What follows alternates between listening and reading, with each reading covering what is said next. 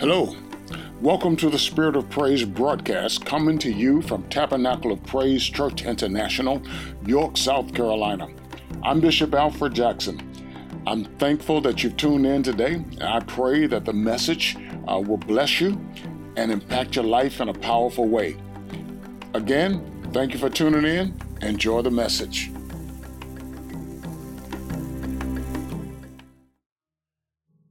First Kings chapter 18 beginning at verse 22 from the scripture that I read earlier. And I do encourage you to, um, to read this entire chapter. This is a very familiar passage of scripture, one that we've ministered on several times, and you've heard this preached over the years. Uh, 1 Kings chapter 18, beginning at verse 22. Then Elijah said to them, I am the only one of the Lord's prophets left, but Baal has 450 prophets. Get two bulls for us. Let Baal's prophets choose one of one for themselves, and let them cut it into pieces and put it on the wood, but not set fire to it. I will prepare the other bull and put it on the wood, but not set fire to it. Then you call on the name of your God, and I will call on the name of the Lord. The God who answers by fire, let him be God. Then all the people said, What you say is good. Now, if you read the context, the rest of it, you know the God who answered by fire. The only true and only living God answered by fire. I want to talk about, actually, there are two thoughts in my mind. The thought that's been on my mind uh, for the last few days is faith and fire. Faith and fire. But the topic is conditions conducive for the fire of God. Amen. Lord, thank you for your word. Thank you for the power of your word. Thank you that when your word goes forth, it will not return to you void, but it will accomplish all that you desire. Thank you that you prosper your word in the things that you sent your word to. So thank you for sending your word to us. Thank you, Lord God, for what your word will accomplish in our lives. We bless you. We praise you, Lord. We look to you. We anticipate you. Release your fire afresh on us today. It's in Jesus' name that we pray. Amen. Amen. Amen.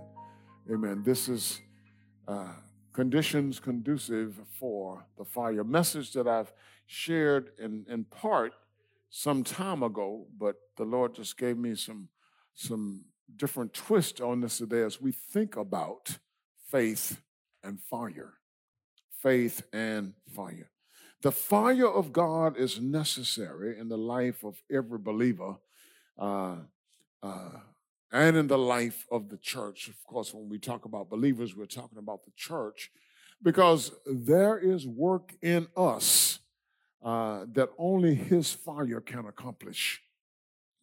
With all of the teaching, with all of the regulations and rules, and all of the encouraging and all any rebuking that has to take place in a person's life, if the fire of God is not present and working in us, nothing will change.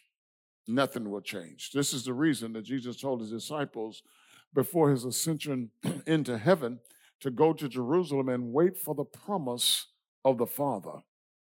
All after all of the teaching he had done, after all, after having given them uh, living examples of what faith is about, living examples of the work of ministry, they still needed something else to make uh, them fit for the task at hand. They needed something else to take place in them that would significantly alter their way of thinking and consequently their way of doing things.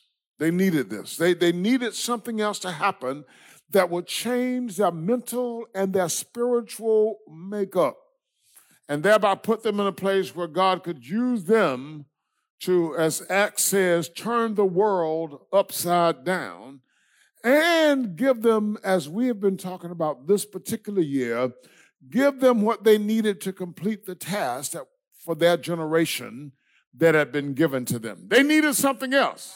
They got the teaching, all right?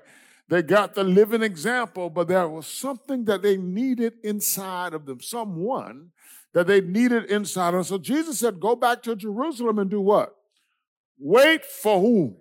The promise of my Father. Amen. Amen. Amen.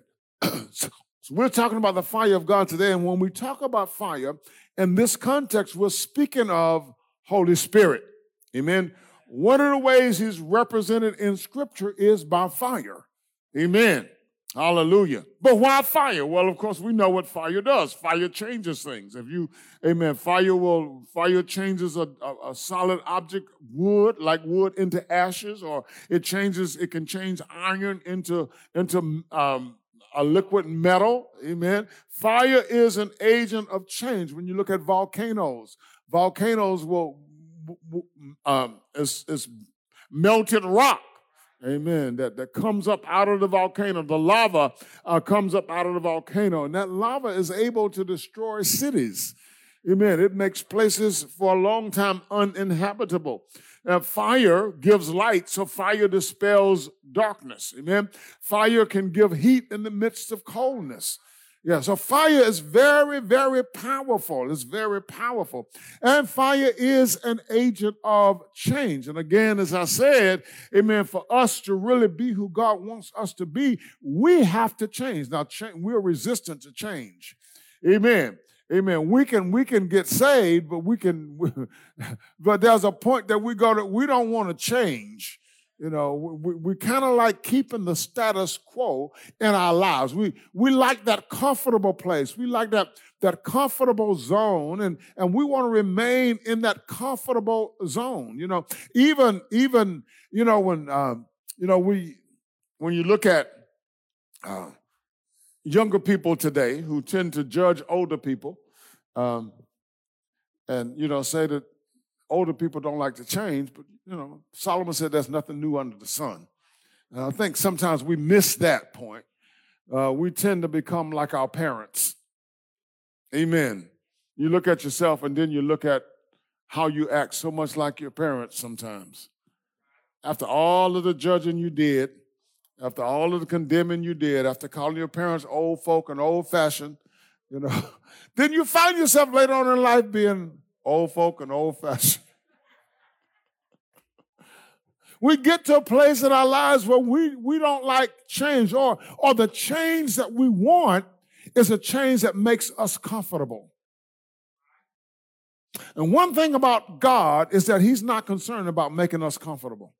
God really makes us uncomfortable because we will never change unless you get uncomfortable. You know, I used to hear these sermons about the eagle that stirred the nest, and it talked about how parents have to stir the nest, you know, to get their children out of the house.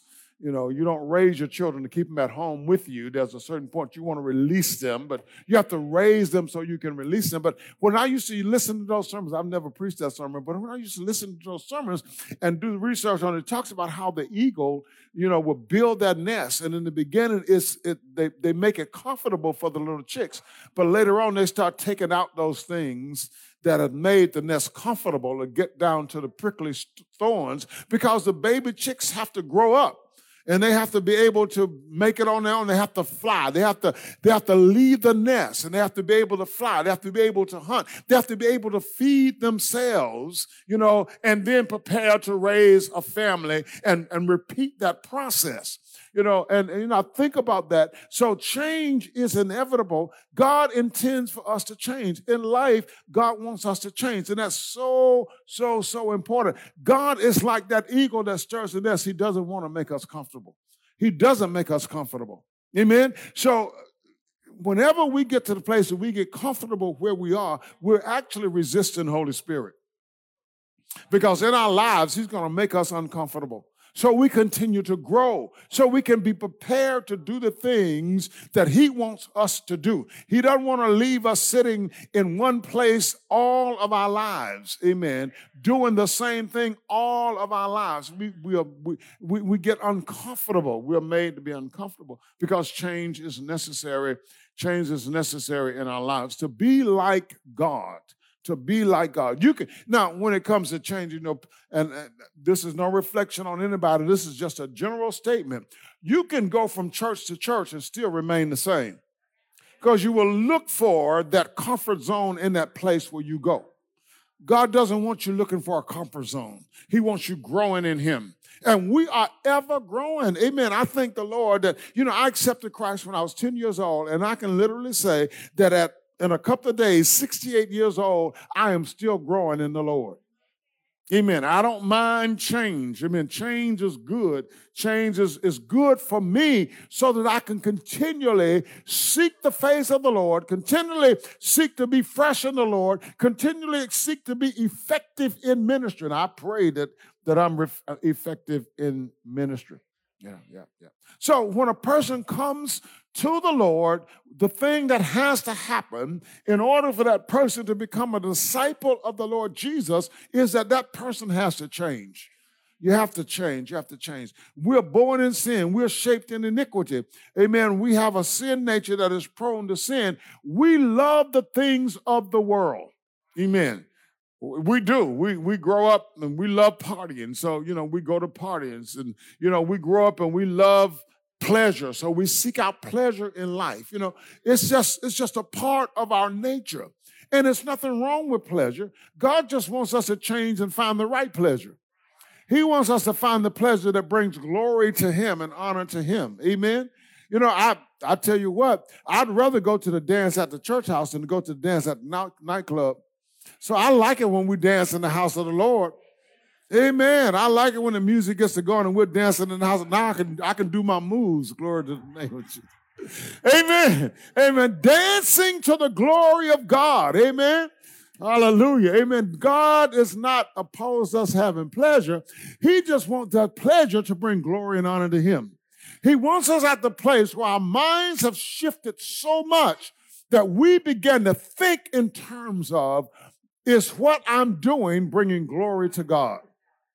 That's what he wants us to get to. And sometimes, you know, sometimes the messages that the Lord sends to us can seem to be like pastors picking on me. No, it's the Lord ministering to you, trying to help you get to the point that you begin to think like him. Amen. And so sometimes the Lord will send a message that might deal with a particular thing that you're dealing with in your life. And it's not that the pastor's picking on you. You should say, God, thank you for speaking to me through the man of God or through the woman of God. Amen. Because we don't see everything you do. I don't have time to visit, to walk around your house and peep in your bedroom windows to try to find out what you're doing. I don't have time to follow you around to see what you're doing. I'm not even interested in, in, in what you're doing, really. Amen. I got enough stuff to deal with on my own. But if the Lord sends a message and says, address this issue, address that issue, it's for our own good because He sees the Lord is everywhere. Amen. His eyes, the Bible says, roams to and fro over the earth. There is nothing hidden from the eyes of the Lord. He sees everything. Yeah, yeah, yeah. So, anyway, we have to change. Consequently, When we come to the Lord, the first thing that needs to happen to us is that change has to begin in our lives. Change. Amen. And that change is going to be accomplished through Holy Spirit living in us and working in us. And remember, remember, one of the symbols of Holy Spirit is fire. And fire burns. Fire is hot. Amen. So somehow, somewhere or another, when, when Holy Spirit is living in us, there's a burning going on inside of us. Amen. You're not always just sitting down being comfortable like you're sitting under the air conditioner. Amen. The fire starts burning and you start moving. Praise the name of Jesus. Amen. Change has to take place. So again, Jesus taught his disciples uh, to have faith.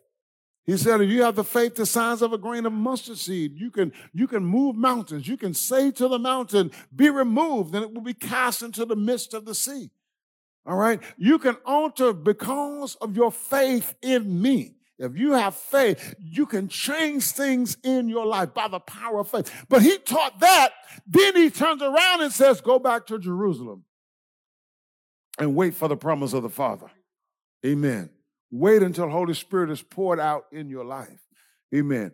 Amen. So, so the teachings and examples of faith that he gave them would be solidified, amen, and enhanced by the power of Holy Spirit living in them.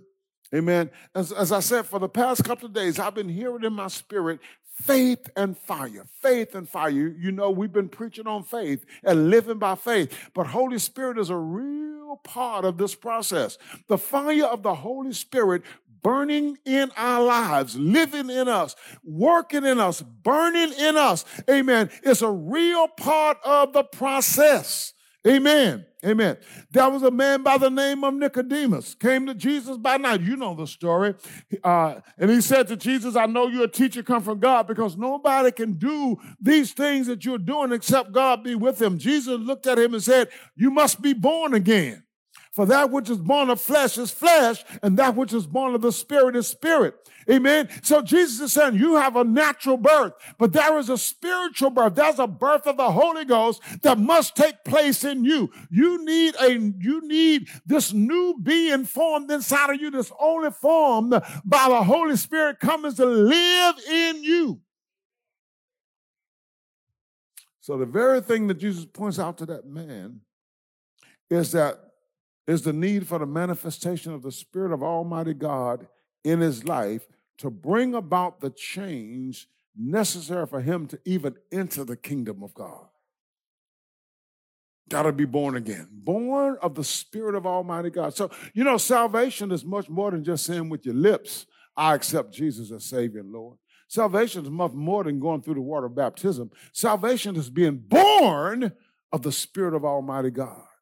And those of us who are born again know the difference.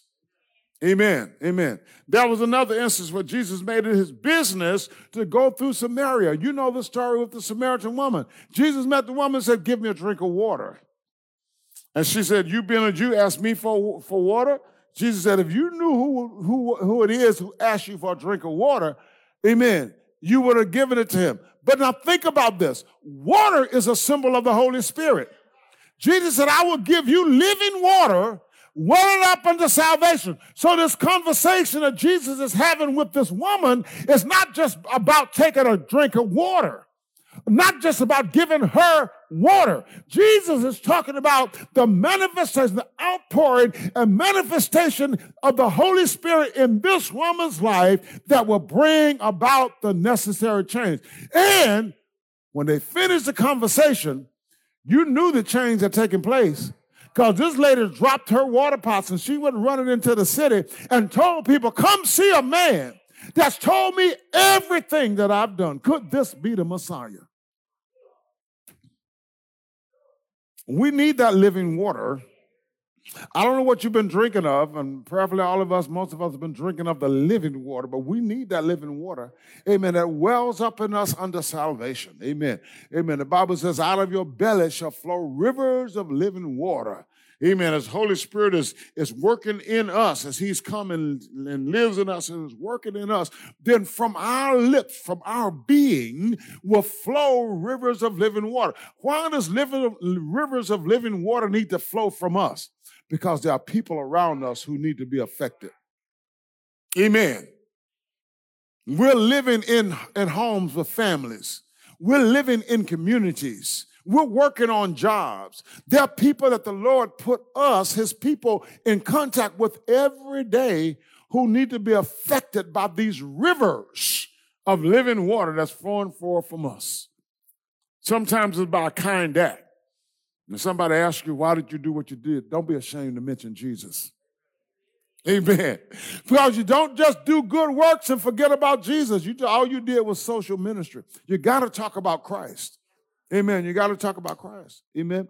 Uh, so the Apostle Paul, as he writes to the Gentile converts in several cities, emphasized the need for change in the lives of the believers. In Ephesians chapter 2, verses 1 through 7, he writes, as for you, you are dead in your transgressions and sins, in which you used to live in, uh, in which you used to live when you followed the ways of this world and the ruler of the kingdom of the air, the spirit who now, who is now at work in those who are disobedient. All of us also lived among them at one time, gratifying the cravings of our sinful nature and following its desires and its thoughts. Isn't that the truth? We've been there before. Like the rest, we were by nature objects of wrath. You know what Paul is saying there? People who've not accepted Christ as Savior and Lord are objects of God's wrath. Amen. So you just don't die and go to heaven. You're object. You, if you never accepted Christ as your Savior and your Lord, you are an object of God's wrath. Mm. I ministered a message in Dominican Republic, and it talked about uh, uh, humiliation and restoration. And as you study humiliation, you begin to you begin to see how God humbles us. Humiliation in our in our context today, we think of somebody being put to shame or what have you. But in biblical context, it talks about how God allows things to happen in our lives to bring us to the point that we recognize Him as Lord and God. And I, am going to have to talk about that more because sometimes we don't, we, we're not paying attention to what God is doing. We want to attribute things to chance. Uh, we want to, we might say the devil did it, but sometimes God is doing things. And we got to recognize that. And some of the stuff we're going through in our lives is because God is trying to humble us. God is, in a sense, humiliating us. But he has a purpose in his, his humiliation. The purpose in his humiliation is a good purpose because he's trying to get our eyes open under him. So you think about all the stuff you go through in your family. You need to stop. You need to stop talking about what you're going through and then look up to God and say, God, what are you trying to do? What is, what is it in me that you are trying to change? You know, we're, it's quick, we're easy to point the finger at the other person. But we need to ask God and we need to be honest with ourselves because a lot of times we have not changed. God is working to bring about change in our life. Why does God want us to change? Because when, once we change and allow Holy Spirit to work in us, we are much more effective in kingdom building. And all of us have been placed in this world under an assignment.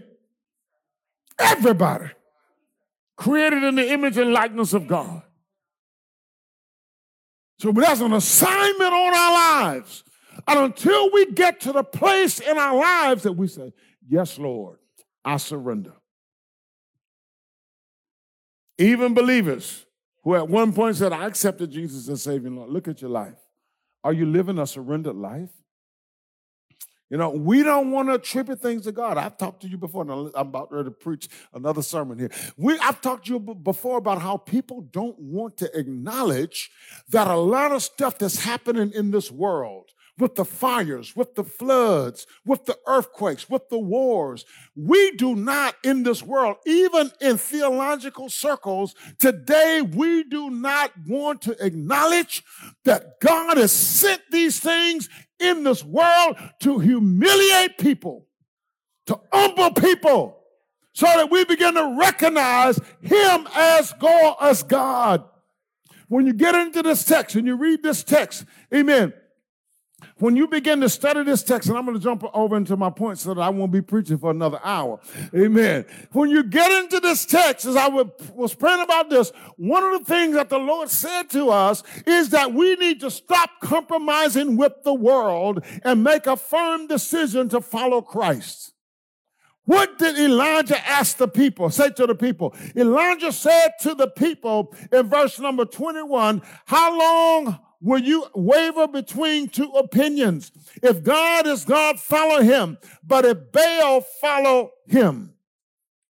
Make a decision who you're going to follow. You are, you are, you are haunting, you are going between two opinions. He didn't talk to, listen, read this text. He didn't say this to Ahab. Ahab represents the system. Ahab represents government. Ahab is the king. He represents the system. We cannot expect the system to follow God because the system has already sold out to the prince of the power of the air. So Ahab goes to the people, and Ahab says to the people, You need to make up your mind. You need to choose who you're going to serve. If God is God, follow him. If it's Baal, follow him. But you need to make up your mind.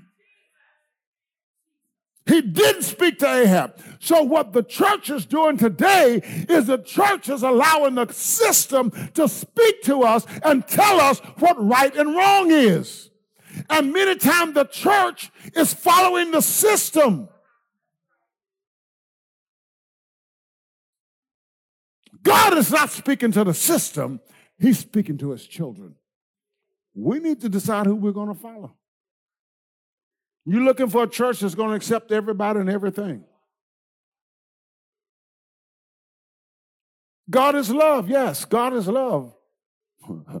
but God is a God of wrath. God hates sin. And sin is anything that goes against the will of God. We can't determine what sin is. I didn't write this Bible. I didn't write the law of God. God wrote it. We can say the Bible is irrelevant today. That does not make the Bible irrelevant because you say it's irrelevant. I don't care what theologian says the word of God is irrelevant today, and we need to go back and reinterpret scripture and make scripture include everybody. God never forgot anybody. God created everybody in his image and his likeness. It does not matter what the system says, it matters what God says. We are all born in sin, shaped in iniquity, but we have to come to God. And when we come to God, then we need to forsake our way and accept God's way and follow God's way. Is it difficult sometimes? Yeah, because we're dealing with a sinful nature. But we keep the sinful nature submitted under God. But we need to make a decision. And some people have chosen to follow the way of the world because the system says it's all right. Did God say it was all right?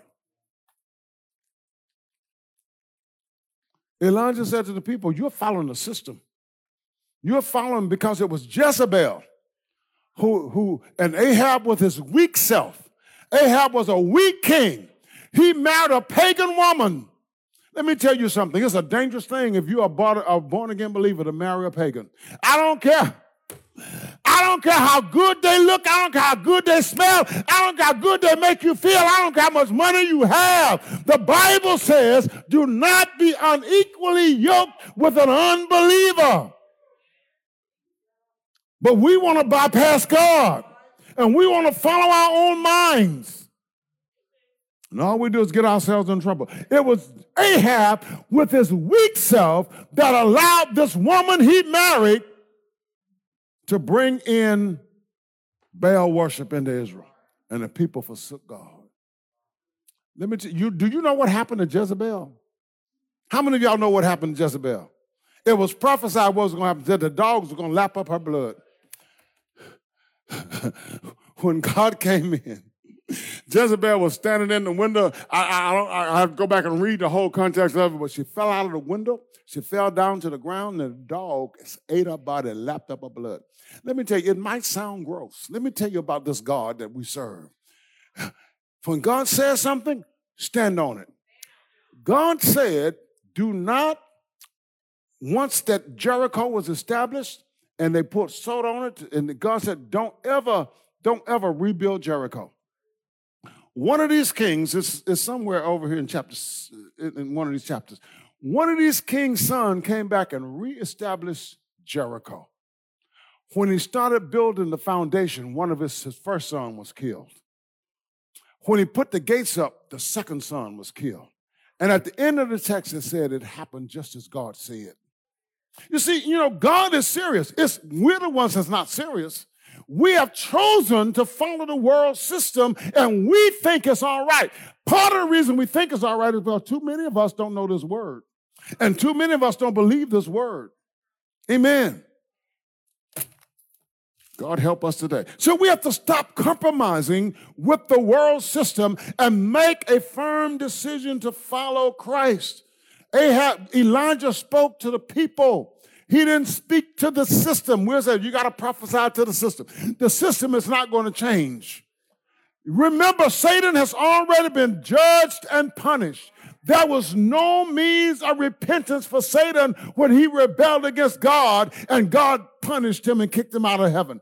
Those angels that followed Satan did not have any means of repentance. That evil seed is still in the world today. That's the reason that there's so much evil because that evil seed, those evil angels came down and procreated with the daughters of men and created an evil race that still exists in the world today.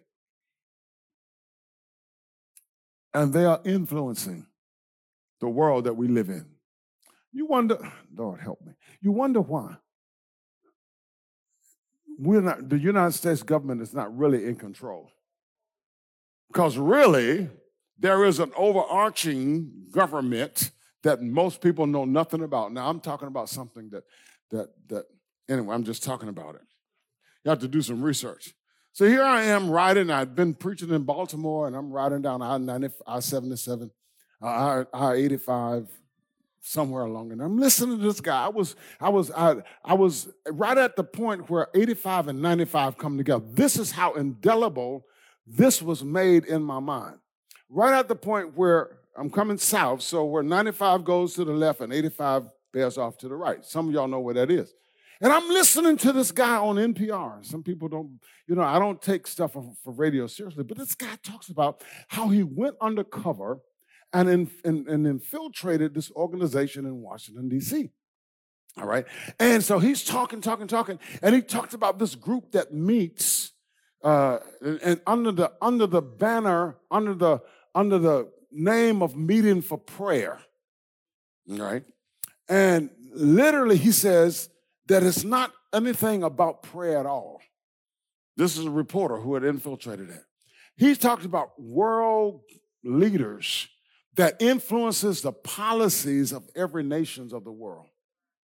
And he talked about people that have been a part of, of that organization. Some of you know about Idi Amin. You remember him, one of the most wicked rulers in Africa, uh, on the continent of Africa. And then some of our presidents, if I call your name, their names, because maybe I shouldn't call their names. I won't call it since I'm on Facebook. But some of the presidents of the United States of America uh, were also part of this same group. And these are people that influences the policies of the world. Now, pay attention to what's happening in the world around you. Mm-hmm. Just pay attention. Even with the war in Ukraine, just follow what's happening. Okay? It's not just that Ukraine decided to, I mean, Russia decided to invade Ukraine. Right? You got to follow the stuff. You got to see even what's been happening in the United States of America. It's an interconnected world. We have to vote for our president, yeah, but but but there are some there are some powers that be that influence the politics and policies of every nation of the world. Do they think about Jesus? Are they concerned about Jesus? Nope. Nope. I said enough about that because that's not in the Bible, but the prince of the power of the air is in the Bible, and he is influencing the nations of the world. Amen. We got to make a firm decision to follow Christ because his kingdom will stand. Y'all all right? Everybody all right outside? His kingdom will stand. And, and as you make a firm decision to follow Christ, you look at what happens in this text here. You look at what happens in this text. As Elijah challenges them, they have this contest to, so that the God who answers by fire will be the one who proves himself to be God. Well, he gives the prophets of Baal. There were actually 850. There were 450 prophets of, of Baal, I believe it was 400 prophets of the grove of Asherah. 850 prophets. And they build their altar, they put the sacrifice on the altar, and they, they, they pray to their God to answer all day long. They dance and they cut themselves. Amen. Because that was the thing that they did in their worship. Nothing. Nothing. False gods don't answer. False gods don't answer. Elijah mocked him at noon. He said, Cry a little bit louder. Maybe he's sleeping. Maybe he's on vacation. Nothing. Nothing. If I have my time frame right about three o'clock in the afternoon, say, okay, Elijah said, okay, you got enough. You've had enough. You've had enough. Elijah, the Bible says, repairs the altar of God. And he takes the wood, puts it on the altar, takes the sacrifice, puts it on the altar. Tell them to bring 12 barrels of water. They dig a trench around the altar so that the water would flow into the trench.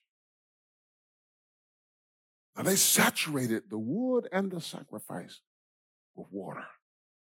Now, before I go further, let me tell you this. So, what, what do we see Elijah doing? And what does this speak to us? How does this speak to us as we want to set up conditions in our lives, in our churches, in our communities that are conducive for the fire of God? Elijah repairs the altar of God. The altar that had been broken down by these people that didn't know God. He repairs the altar of God. What is God saying to the church today? You all need to come back to me. We need to repair the altar that's been broken down. Elijah couldn't worship God on the altar that had been built to Baal. He could not, he would not, he would not make that compromise and insult the true and living God. So he repairs the altar. Saints, we got to go back to God. If the altar's been broken down in our hearts, we got to halfway pray. We just say something to say that we prayed, or we, we tip God in worship. We come to worship to say that we've been here. But there's no, there's no tenderness. We've not sanctified the Lord in our hearts. We've not made God special. We've not made his worship special. We, we sing the songs for the sake of singing the songs. To say that we worshiped. We got to repair the altar. Elijah, before he made a sacrifice to the true and the living God, rebuilt that altar. 12 stones, one for every tribe of Israel. He did it the way God prescribed it. Saints of God, our worship cannot always be appealing to man, it has to be appealing to God. We have to learn how to do things the way God has prescribed it in our personal lives, in our families.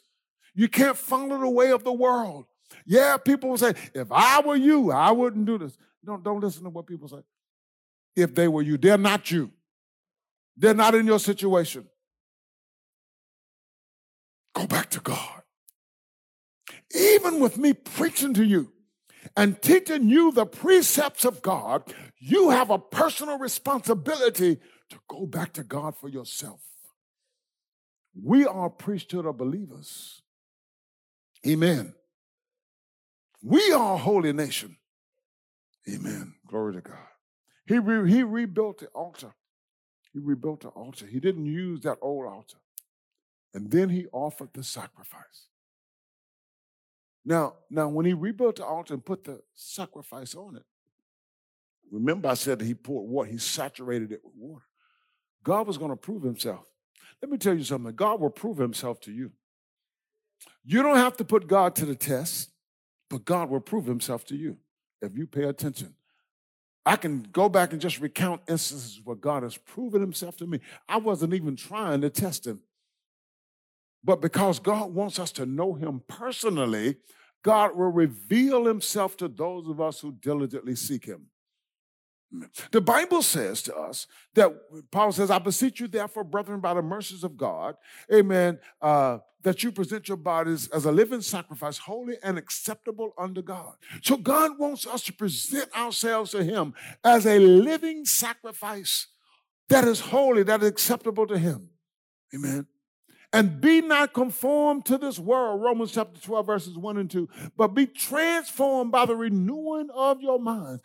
What proves that I presented my body as a living sacrifice to God when Holy Spirit, when I allow Holy Spirit to come in and transform my mind. I no longer think like the world thinks. I want to think like Christ. That old saying, what would Jesus do? Makes a whole lot of sense because it makes me now think if Jesus were in this situation, how would he handle it? If Jesus was confronted with this challenge, what would his words be? You know how some people, people, you get in an argument with people, and they may start out using nice words, but then you find out who laughing. then you find out what's inside. Because when the nice words don't work, what happens? Tell me now. Whoa. Then all those bad words start coming out, and you start cussing like, like a sailor. You start cussing like that person that was that just came out of the bar and full of alcohol and all kind of stuff. You start cussing like that person that never knew anything about Jesus. Mm.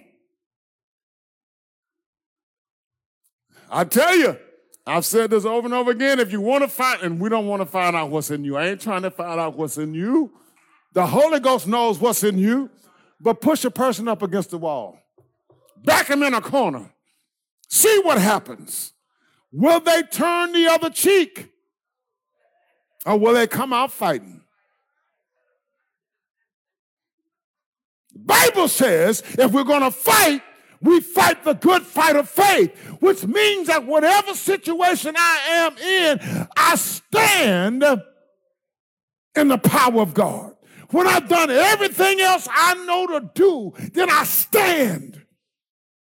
Because it's only at that point that I can see the manifestation of God. It's only at that point that I get to the place that I let God move. You don't know you got faith until you start putting it to work. Go to the gym, find out how many muscles you got. Ooh. Offer the sacrifice. Present your body as a living sacrifice, holy and acceptable unto God. Elijah put the sacrifice on the altar, poured water on it, 12 barrels. And Elijah looked to God and prayed to God. And God answered by fire. Burn up the sacrifice burned the wood, burned the stones, and soaked up the water that was in the trench. I don't know if this applies to the text I just heard in my spirit. Some of you got water in your trenches. The Holy Ghost wants to, want to soak it up. He wants to dry it up. So you can be used for his glory. Fire came from God. If we want the fire of God to fall, we have to pursue the glory of God. Elijah was not doing this for himself. Elijah was not doing this to prove that he had great power. Elijah was even wrong to say that he was the only prophet left. God told him, I got more prophets. I got, I got some that you that you don't even know about. So don't ever get to the point you think you're the only one left. You just do what you're supposed to do if you're the only one there to the glory of God. To the glory of God. You do it to the best of your ability. Everything you do, you do it to the glory of God. At that moment, you might be the only one you see, but don't compromise because you want the fire to fall. The church needs the fire of God today. Lord's just been dealing with me about this fire and faith. So wherever we need to stop compromising with the world, let's stop compromising with the world. Stop compromising with the world. If, there, if the altar of God needs to be rebuilt in our lives, we build an altar. Next time you come to the church house to worship, come with the fire already burning inside of you. Let's experience the fire of God in corporate worship. Let's make sure that we make the sacrifice. I can't sacrifice for you. I can only make the sacrifice for me.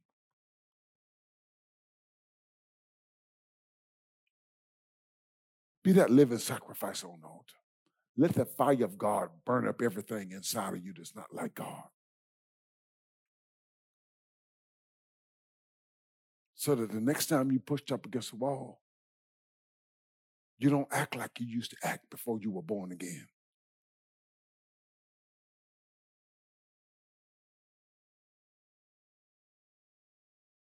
And make sure you're pursuing the glory. Make sure you are pursuing God's glory. God, I want you to be glorified in my life. I want you in every situation, in every circumstance, I want you to be glorified in my life. Father, thank you for your word. Thank you for the power of your word. Thank you that when your word goes forth, it does not return to you void, but it accomplishes all that you desire. Thank you that you prosper your word and the things that you sent your word to. We give you praise. We give you glory. We give you honor now. It's in Jesus' name that we pray. Amen. If there is anyone this morning, you don't know Jesus as your Savior and your Lord. Maybe you live in your life the way you want to live it and you thought about Christ, but you've not made the decision, the purposeful decision to receive Christ as your Savior and your Lord. I want to give you that opportunity today to say yes to the Lord. The Lord is waiting on you. There's nothing hidden from the eyes of Him. Just like He went by that well, He went out of the way to go by that well to meet with that woman. The Lord has gone out of His way, if, if we can say it like that, to speak to you today. Whether you're in the sanctuary, whether you're watching us online, and if you're watching us online, you can pray the prayer of faith as well. But if you're watching us online, we also want you to write to us and let us know of the decision that you've made. Someone is following this, and someone will get your information, and we will follow up with you. So if anybody today wants to receive Christ as Savior and Lord, you're willing to say, Yes, Lord. I give my life to you. I surrender to you. I want you to pray this prayer with me, whether you're in the sanctuary or whether you're online. Lord Jesus, I am a sinner. I cannot save myself. But I believe that you died on the cross to satisfy God's law that states the soul that sins must surely die. Lord Jesus, you took my place in death on the cross. You died, satisfying God's law for me so that I could have eternal life with you forever. Lord Jesus, I accept that sacrifice. I believe that you died on my behalf. Lord Jesus, come into my life. Save me from my sin. Be my Savior. Be my Lord. I surrender to you. Thank you, Lord, for hearing my prayer. Thank you, Lord, for saving me. Amen.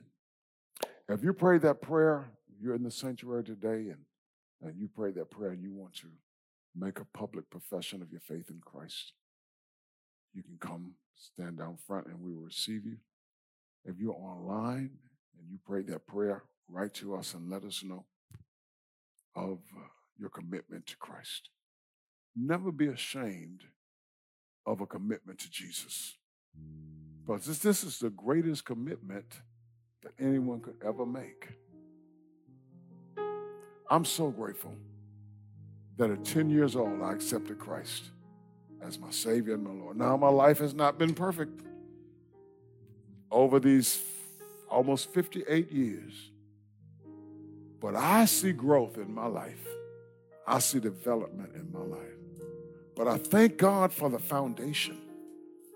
Thank God for the foundation. Give God praise. So if there's anybody today who want to make a public profession, do it today. Don't wait until tomorrow. Uh, don't wait until next week. The Bible says today is the day of salvation. In the day that you hear the voice of God, do not harden your heart today. Today. Several people I witnessed to in Dominican Republic, and one, one young man I was talking to, we're on our youth retreat, and he said, he said, now is not the time. His brother was interpreting for me, and he said, he said, Bishop, that's what everybody here says. Now is not the time. When is the time? When is the time? Do you make the determination when the right time is? Or do you hear the voice of God calling you and recognize that the Spirit of Christ is calling me to, to Him now, and now is the time? Because if you keep putting it off, you don't know what can happen between today and tonight at six o'clock. You just don't know. If you sense the Lord pulling on you to give your life to Him, now is the time. Whether you're in the sanctuary or online.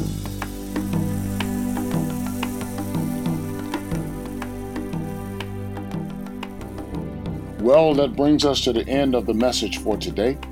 I pray that you've been blessed by the message. And if you have, write to us. Let us know how this message has impacted your life. Or if you've made a decision for Christ today to follow Jesus as your Savior and your Lord, write to us and let us know that as well and give us your information so that we can follow up with you. You may write to us at Tabernacle of Praise at msn.com. That's Tabernacle of Praise at msn.com give us your email address or a way to contact you so that we can follow up with you. Also, we would like for you to sow into this ministry. If you've been blessed by this work, by the preaching of the gospel and the teaching of the gospel, and you would like to help further this cause, we're not just preaching here in the United States, we are preaching around the world. Through this podcast, our messages are being heard in many places around the world. We are actively working in eight countries in the world on the ground in Liberia, Malawi, Burkina Faso, Ghana, Guinea, uh, Kenya, and Dominican Republic. So if you'd like to help us in this work, feel free to sow a seed to help further the preaching and teaching of the gospel of Jesus Christ and the expanding of the kingdom of God. If you would like to give, go to topraise.org forward slash give. Again, thank you for tuning in. Thank you for listening. Continue to pray with us and for us as we continue to spread this gospel of Jesus Christ around the world. God bless you.